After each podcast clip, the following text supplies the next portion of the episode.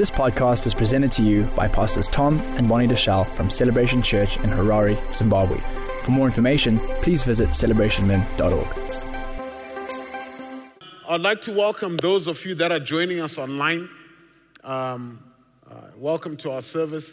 Uh, you know, we've been covering, uh, Pastor Tom last week spoke about uh, covenants, and we had the, the men's graduation then. Uh, today, I'm going to carry on where he left off. I'm going to pick up on covenants, but I'll predominantly in this service, please do not be offended, be speaking to men.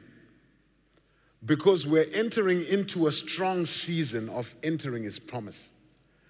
And the Bible says that the children of Israel failed to enter into God's promise because their hearts were hard and they, were, they had unbelief. Twelve spies went into the promised land and came back with a bad report and made the people's hearts faint. Those 12 people were men. So if men don't take their place, if men don't rise up and stand up and believe God's word and lay possession of it, we may not lay, lay, uh, lay hold of God's promises in this season. So while I speak to men, this will speak to you as a woman as well. Uh, so I ask you to forgive me in advance, but this is for all of us. But we do want our men to rise up. We do want our men to be strong. We do want them to be strong and courageous and lead us into what God's promises are in this season. Amen.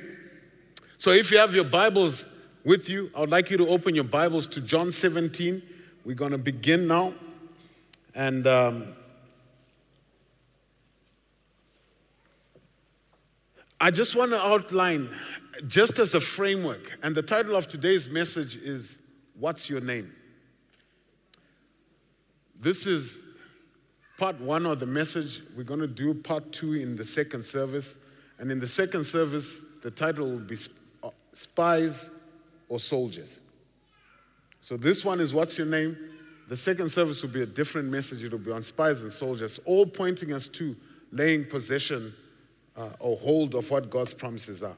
So, the first thing I want to outline is when God establishes blood covenant, and when we read about blood covenants in the Bible, there are nine basic steps. I don't have the time to go through each one, but we're going to cover some of the important steps of covenant and why they're important. So, step number one when covenant is being cut is there's an exchange of robes. And this basically signifies identity. It's an exchange of my total being with the one I'm, I'm covenanting with.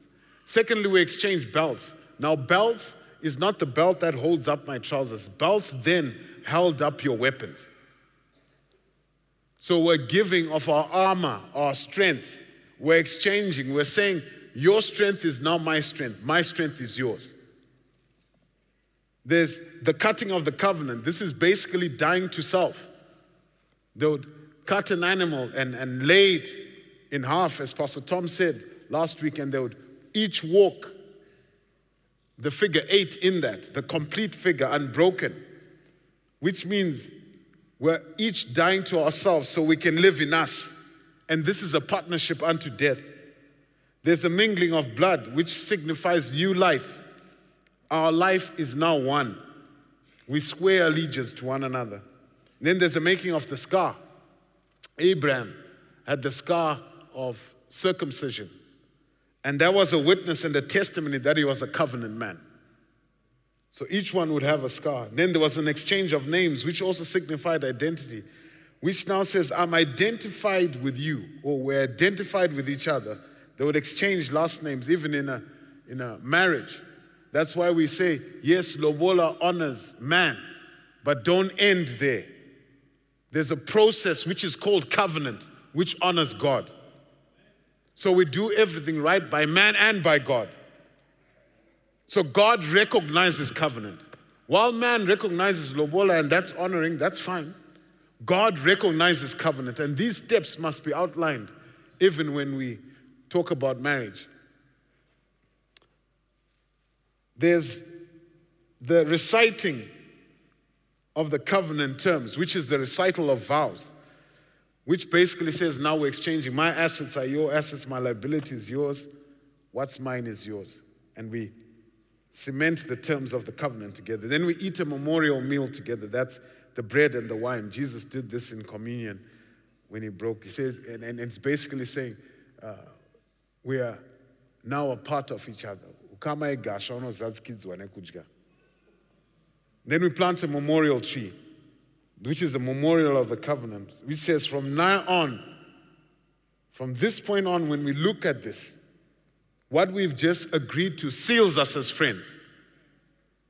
So we see that this pattern in the Old Testament is a type and shadow that points us to the real thing, the new covenant that you and I enjoy in Jesus Christ. And all these steps were covered in there. Now, I'd like us to go to John 17 because I'm going to focus, hone in on two things this morning. But in John 17, from verses 6 to 20, it's quite a long reading. Jesus is about to be crucified, he's about to seal this covenant that is about to uh, lay his life down for. He became the sacrifice. The mingling of the blood was his. The covenant terms were the word of God. The scar were the scars that he bore on the cross. The memorial was the cross itself. We exchanged names.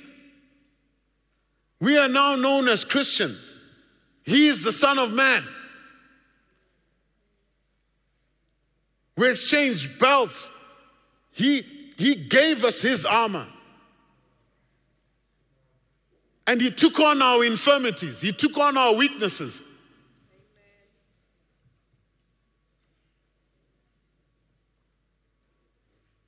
You and I are not our own. We're bought at a price. We're bought by the blood of Jesus Christ. So these things are real. So Jesus is about to seal this by being crucified. He himself was a sacrifice, he laid his life down. The cutting of the covenant was Jesus Christ himself. So in John 17, his last prayer for his disciples, don't you think it would be important for us to look at what that would be before the covenant is cut? Jesus says from verse 6, I've manifested your name Every time I mention your name in your Bible, underline your name or your word or your words. Every time that is mentioned, highlight it. I've manifested your name to the men which you've given me out of the world. They were yours, you gave them to me, and they have kept your word. Now they have made known to all, they have known that all things you have given me are from you, for I've given them your words which you have given me. And they have received them and have made and have known surely that I come forth from you. And they have believed that you have sent me. I pray for them. I do not pray for those in the world, but for those whom you have given me, for they are yours. And all mine are yours, and yours are mine. And I'm glorified in them. Now I no longer am in the world, but these are in the world. And I come to you. Now, Holy Father, Keep them through your name. Those whom you have given me, that they may not, that, that they may be one as we are one. While I was with them in the world, I kept them in your name. Those you gave me, I have kept. None of them have been lost except the son of perdition, that the scripture might be fulfilled. But now I come to you, and these things I speak in the world, that they may have my joy fulfilled in themselves. I've given them your word, and the world has hated them because they are not of the world, just as I am not of the world. I do not pray that you should take them out of the world, but that you should keep them from the evil one. They are not of this world, just as I am not of this world. Sanctify them by your truth. Your word is truth. And as you sent me into the world, I now send them into the world. And for their sakes, I sanctify myself, and they also may be sanctified by the truth. I do not pray for these alone, but for all those who believe me through their word, that we may be one, and all may be one. Jesus, in his prayer to the disciples, specifically mentions two aspects He highlights two aspects he gives us in the new covenant that give us victorious living in this world. Number one is his name, number two is his word.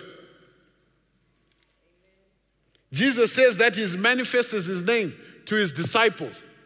God's, he's manifested God's name to the, to the disciples. And in this world, you should keep them in, the, in God's name. Jesus teaches his disciples that when they pray, they should pray like this Our Father who art in heaven, hallowed be thy name. Which means that name is precious. He says, When I was in the world with them, I kept them in your name. Jesus is with us in the world, He keeps us through His name. The name He bears from His Father, that we would be one as we, He is one. Those, He mentions that those that have kept, that are kept in His name, are those that receive the word, verse 8, and those that keep the word, verse 6, which is do the word. The word is given so that we may choose to believe it and do it. Like Abraham, the Bible says that Abraham believed God and it was credited to him as righteousness. Now we see that when Abraham cut covenant with God, when God, sorry, when God cut covenant with Abraham, there was an exchange of names. God Himself put His name on Abraham. That Abraham would forever walk the earth, not as by the name that man gave him, but by the name that God gave him as the father of many nations. God Himself then took on Abraham's name. There was an exchange of names. He became known from that point as the God of Abraham, Isaac, and Jacob. Whenever he showed himself on the earth, he showed himself through the name of Abraham. He identified himself by his covenant partner. God is looking for men he can covenant with and put his name on so he may have access to the earth. Men who are strong, men who are committed, men who cut covenant with him. So that when God wants to do his work on the earth, he identifies you by the name he's given you. You see, God's moved by His word. He does not respond to your crying. He does not respond to our manipulation. He does not respond to any trickery. God responds to His word.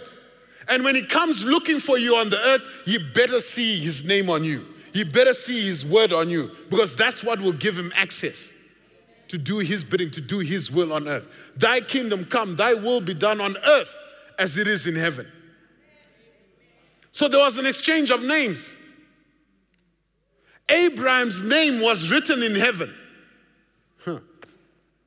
Jesus, the, the, the, the, people knew that there was Hades, and Hades was a holding place. That's, that's a whole nother thing, but let me just tell you this. There was Hades, and that was a holding place for the dead before judgment came. Jesus came and revealed a beautiful place, which was paradise. He called it Abraham's bosom. When he told the story of Lazarus and the, and the rich, Lazarus and the rich man, he said, Abraham's name is in heaven. The covenant man's name is written in heaven, as God's name is written on him here on earth.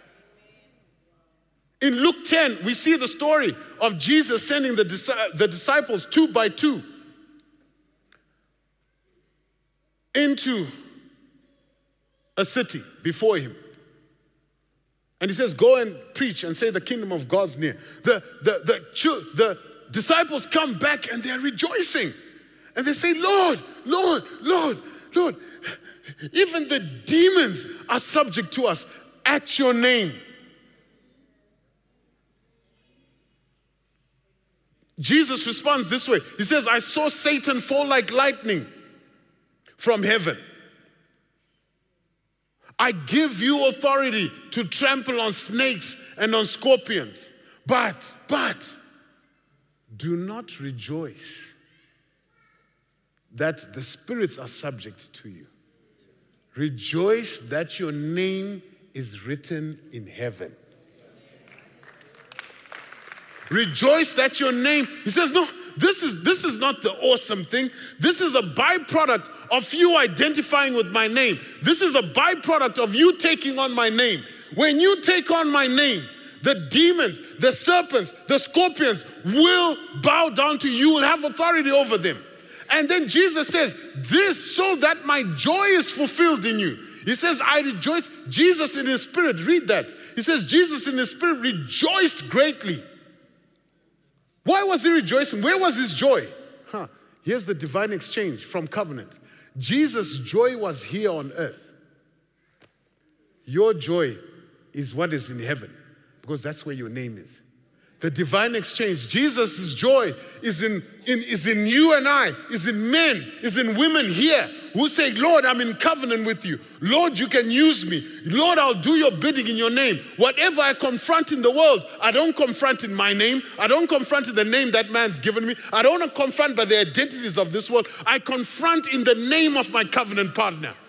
And he says, when you confront in the name of your covenant partner, you have authority to trample on snakes, on scorpions, on all the enemies of God. And he says, This Jesus himself will rejoice in the spirit when he sees Satan fall from heaven here on earth. But he says, Your joy is not what's happening on earth. Your joy is where your covenant partner is resident, that your name is written in the book of life. Your name is written in heaven. Who? How many of us have our names written in heaven? If you will not allow God's name to be written in you here, your name cannot be written in heaven. No matter how pretty you look, no matter how much you have, no matter how much you are known, no matter how famous your name is before man, if it is not the name that God gave you, if it is not the name that God calls you, if it is not the name that God gives God access on the earth, if it is not the name that gives God's joy on the earth, you're lost. You are not a covenant person. You still go by the name Abram instead of Abraham. Look, look, at, look at what happened in, in, in chapter 9. In chapter, Luke chapter 9, Jesus sends the same disciples just before chapter 10, Pastor Nikki.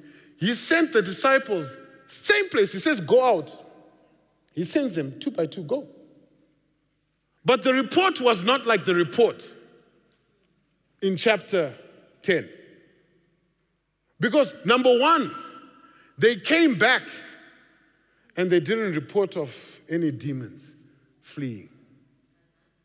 Number two, in fact, when they came back, they were confronted by a demon in a child and they could not cast it out. And then the man came and said, These disciples of yours, I've come to you, Lord. They can't cast out this demon. Then, straight after that, they have an argument about who is the greatest. The Bible says Jesus perceiving what was in their hearts. You see, you cannot confront the worldly system with the greatness of your name in your heart. These guys needed the greatness of their name dealt with. So Jesus says to them, Hey, perceiving what they did, he says, Hey, brings, takes a little child, puts him on, and he says, Whoever receives this child in my name receives me. Whoever receives this child in my name receives me. Now, most people have misquoted what that was about. Jesus was teaching them about the power of his name. He says, doesn't matter that it's a little child, doesn't matter. This little thing becomes big and honorable if they bear my name. If you put my name on them. John is shocked by what Jesus has just said.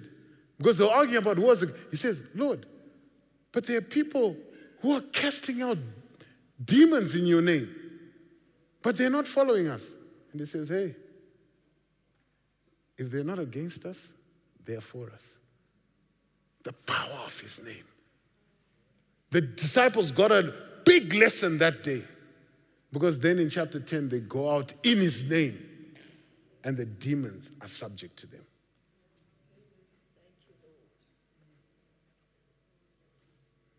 Revelations 3 says this. He says, To him who's overcome, he has been clothed in white. Exchange of robes, identity. Remember? There's an exchange of robes. Clothed in white and his name is written. It will never be cancelled in the book of life. Why? You have the identity of God. You now bear the identity of God. Jesus mentions that there was only one who was lost. The one who was lost is the son of perdition. What? Uh, Judas. Why? Judas betrayed Jesus. He refused God's name. He refused God's name and his word. It led to his destruction. Even though he walked with the Son of God, even though he saw the Son of God, even though he heard the Son of God, but because betrayal was in his heart and he would not take on Jesus' name, he exchanged Jesus' name for temporal benefit, for 30 pieces of silver. He exchanged his eternal destiny. And he died in a field which is 30 pieces of silver bought. There are men who are dying today over the treasures they have exchanged for temporal benefit when they've exchanged their eternal value. Men who choose to run by their name here on earth instead of the name that God's given them. God says, These men, these men who reject their birthright, I hate. You know, my name here on earth speaks to my birthright. On your ID, your ID, national ID, there's that letter something. Your surname points us to the village you come from. Yes? It speaks to your identity and who your chief is. Your name here on earth. So, it speaks to my birthright and what's my inheritance and what I can, can access by my chief. You have an ID in heaven that speaks of where you come from. Most of us choose to live by the ID on earth instead of God's ID in heaven. There's a man who did just as, as, as, as, as, as Judas did. He forsook his birthright. He looked down on his birthright. On earth here, if you sh- it's a shameful thing if you, if you despise your birthright. Esau did that for temporal benefit, for a bowl of soup. He, and he despises, he gave away his birthright. He says, what, what, what benefit is it to me? I'm hungry now. Most men are exchanging the eternal birthright for a bowl of soup, for a moment of pleasure, for the next woman they can sleep with, for a moment of lust, for the next bribery they can pay. And you exchange and you go by the name here on earth for the name that's on. I've heard all sorts of things. Oh, but Jacob was a surplanter. Yes, Jacob was a surplanter, but he knew the value of God's name. He knew the value of a birthright. And when God came and dealt with him, it's not that God overlooked his sin, but God saw a man who valued his name. God saw a man who valued his word. And God wrestled with him and changed his name to the name that God would give him. He moved from supplanter to the name God would give. There are names this earth, this world has given you and I because of compromise that God wants to change. But you've got to value your birthright. The name of God's got to be important. Another man, David. David, his brothers are have gone fighting in an army. David is a shepherd. God sends him, his father sends him to take cheese to the, to the battle line. He gets there, and his brothers for 40 days are not fighting God's enemy. They're not fighting God's enemy. They're listening to God's enemy, entertaining God's enemy, and ooh, afraid of God's enemy. When David hears that, he steps onto it and he says, Hold on one second. Who is this uncircumcised Philistine who defies the armies of God? David was speaking covenantal language. He was saying, I bear the scar of covenant. This bugger does not bear the scar of covenant. So I'm not interested in how small I look. I'm not interested in that I don't have military training. I'm not interested in the fact that I bear the name of a covenant partner. So when when when Goliath comes at him and threatens him with his big spears and his big, big, big shields and his big, big daggers. David says to him, Hey, I have armor you know not of. I exchanged. You come at me with sword, spears, and javelin. I come at you in the name of the Lord. I don't bear my own name. I now bear the name of the Lord. God's looking for men who can stand up and say, I bear the name of the Lord. And it doesn't matter what your weapons look like, for your weapons are, uh, your weapons are not carnal, but they are mighty in pulling down strongholds and everything that raises itself up against the knowledge of God, bringing every thought captive into the obedience of Christ. God's looking for a man that's not looking at natural weapons. Man that throws down the armor of Saul and says that I have an armor of God that makes me stand. Why? Because I bear his name. Are you that man? I'm here to ask you, what's your name? What's your name? You better come to a place where your name's from God.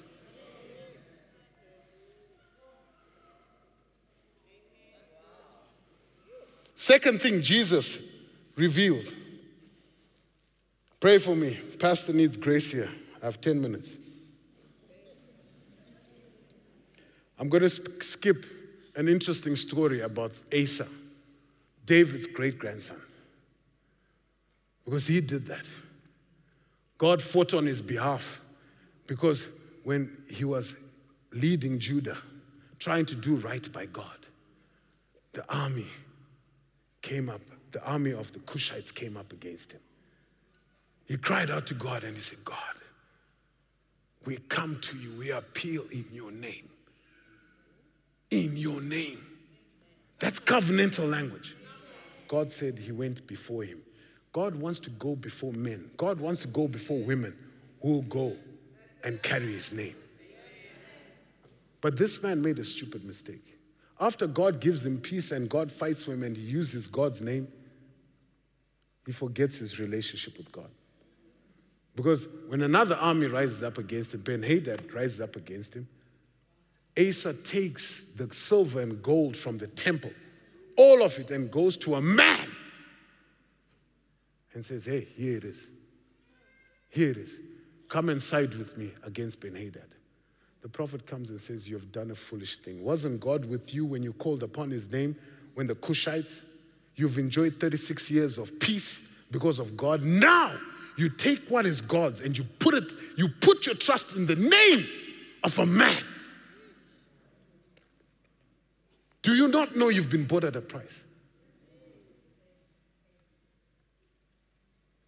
And he says to him, God is looking.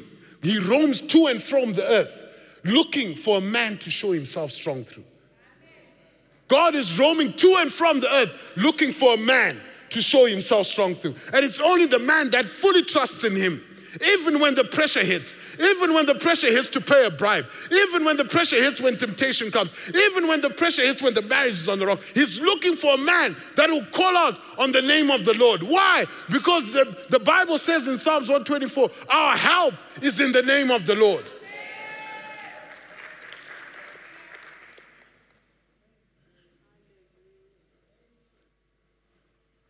Jesus reveals part two. Part two is this He says, I've given them your word. I've given them your word. Keep them. You see, while his name keeps us while we are in this world, because he says they're in this world, I've given them your name. His word keeps us from worldliness. He says, sanctify them by truth. Your word is truth. We know we've been told what sanctification is. It's the process of being set apart. It's the process of being made holy as He is holy. He says, sanctify them, keep them from worldliness by a truth. His word is his covenant terms with us. Jesus prays that we are not taken from the world, but we stay in it, but know that we are not of the world. Psalms 119 9 says this How can a young man keep his way pure? By heeding your word, by obeying your word. His word is the one that cleanses us. His word is the one that purifies us. His word is the one that makes us holy as He is holy. We overcome the God of this world, Satan, by His word. God has given us His word through Christ. John 17, 18 says this. He says, as Jesus says, As you have sent me into the world, now I send them into the world. For their sakes I have sanctified myself. Now they also may be sanctified. Jesus Christ Himself overcame the world by living a sanctified life by obeying the word of his father. Now, in the same way, he's saying, I'm sending you into the world to obey my word, and my word will sanctify you, will keep you from worldliness.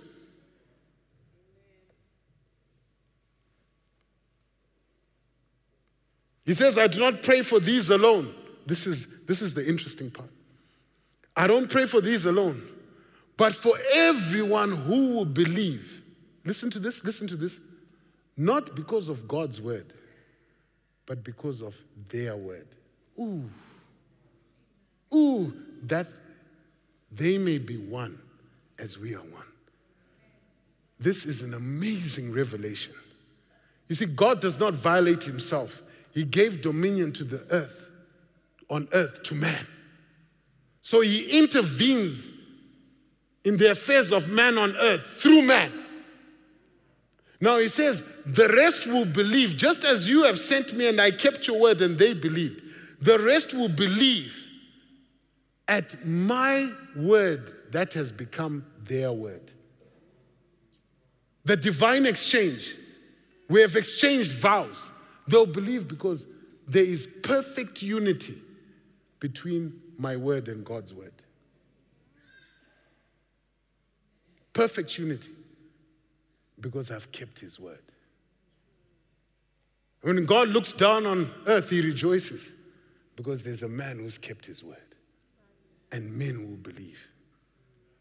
He says, Go ye and make disciples. All authority in heaven and earth has been given to you. Go ye and make disciples of the nations, baptizing them in the name of the Father, the Son, the Holy Spirit, teaching them to obey everything I've commanded me. Lo, I am with you always. Wow at their word. This is powerful. The fusion. Being a prophet is this. Being prophetic is this. It's not reading an ID number, it's not reading the weather. Being prophetic is speaking what God's speaking. That's what being prophetic. And the Bible says, You and I are kings, priests, and prophets. We speak what God speaks. There's perfect unity between God's word and my word. They cannot be perfect unity between God's word and your word if you've not been trained in the word. That's why we are passionate, passionate in raising men who will be Christ like. Because his name gives you identity and speaks of God's identity, his name. His word speaks of his being, who God is. And God wants you and I to become as He is, to become as Christ is, to become Christ like. So we are passionate at raising men who are Christ like. We are passionate at raising women who are Christ like. We do that through our men's movement and we do that through our women's movement. We model Christ likeness. We do that in our couples through love for life. So if you're a woman here today, you're not left out. If you've not signed up for Roots, sign up for Roots. There are registration desk back there. You'll be with like minded people who know the value of God's word, who know the value of carrying God's word, who know what it is to pursue being like God. Because this is a journey to becoming Christ like. It's a journey of sanctification, removing and separating ourselves from sin to come into holiness as He is holy.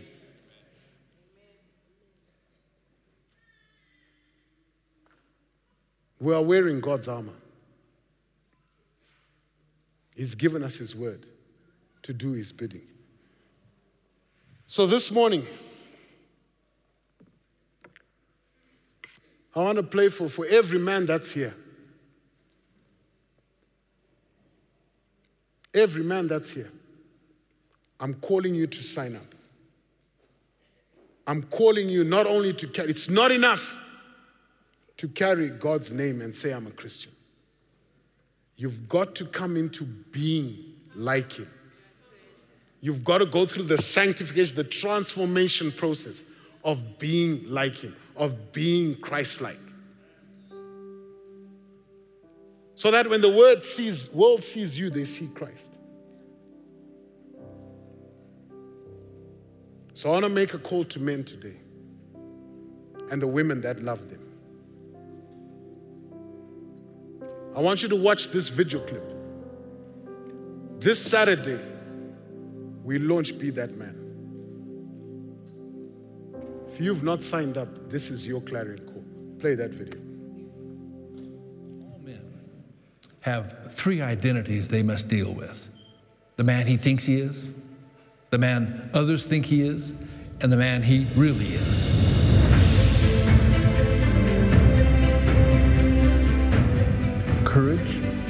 Is a fundamental attribute of manhood that quite literally separates the men from the boys.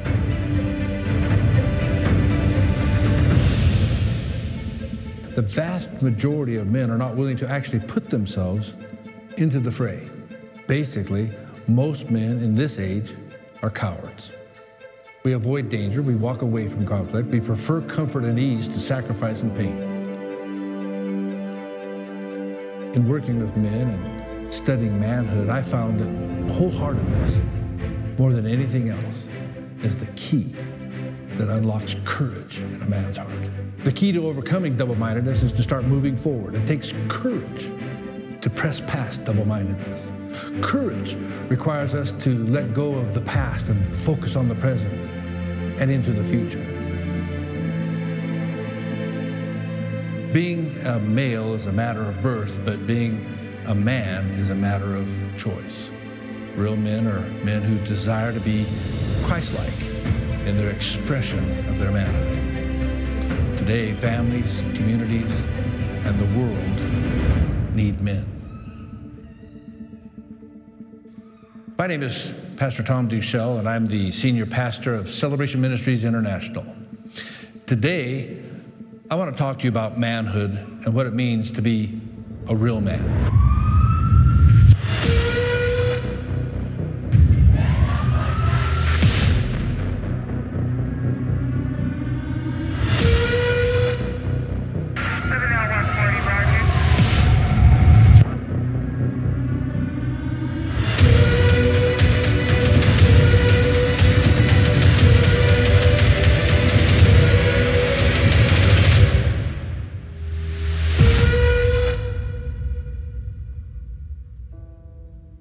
Those of you watching us online, you are not left out. Right now, they're putting up on the screen registration details on how you can come into a community of men that have committed themselves to not only carry God's name, but to keep His word. We're going to need each other. We're going to need to come together to pursue Christ likeness. None of us are that man we're all striving to be that man. Thanks for listening. For more teachings and videos, visit celebrationmen.org.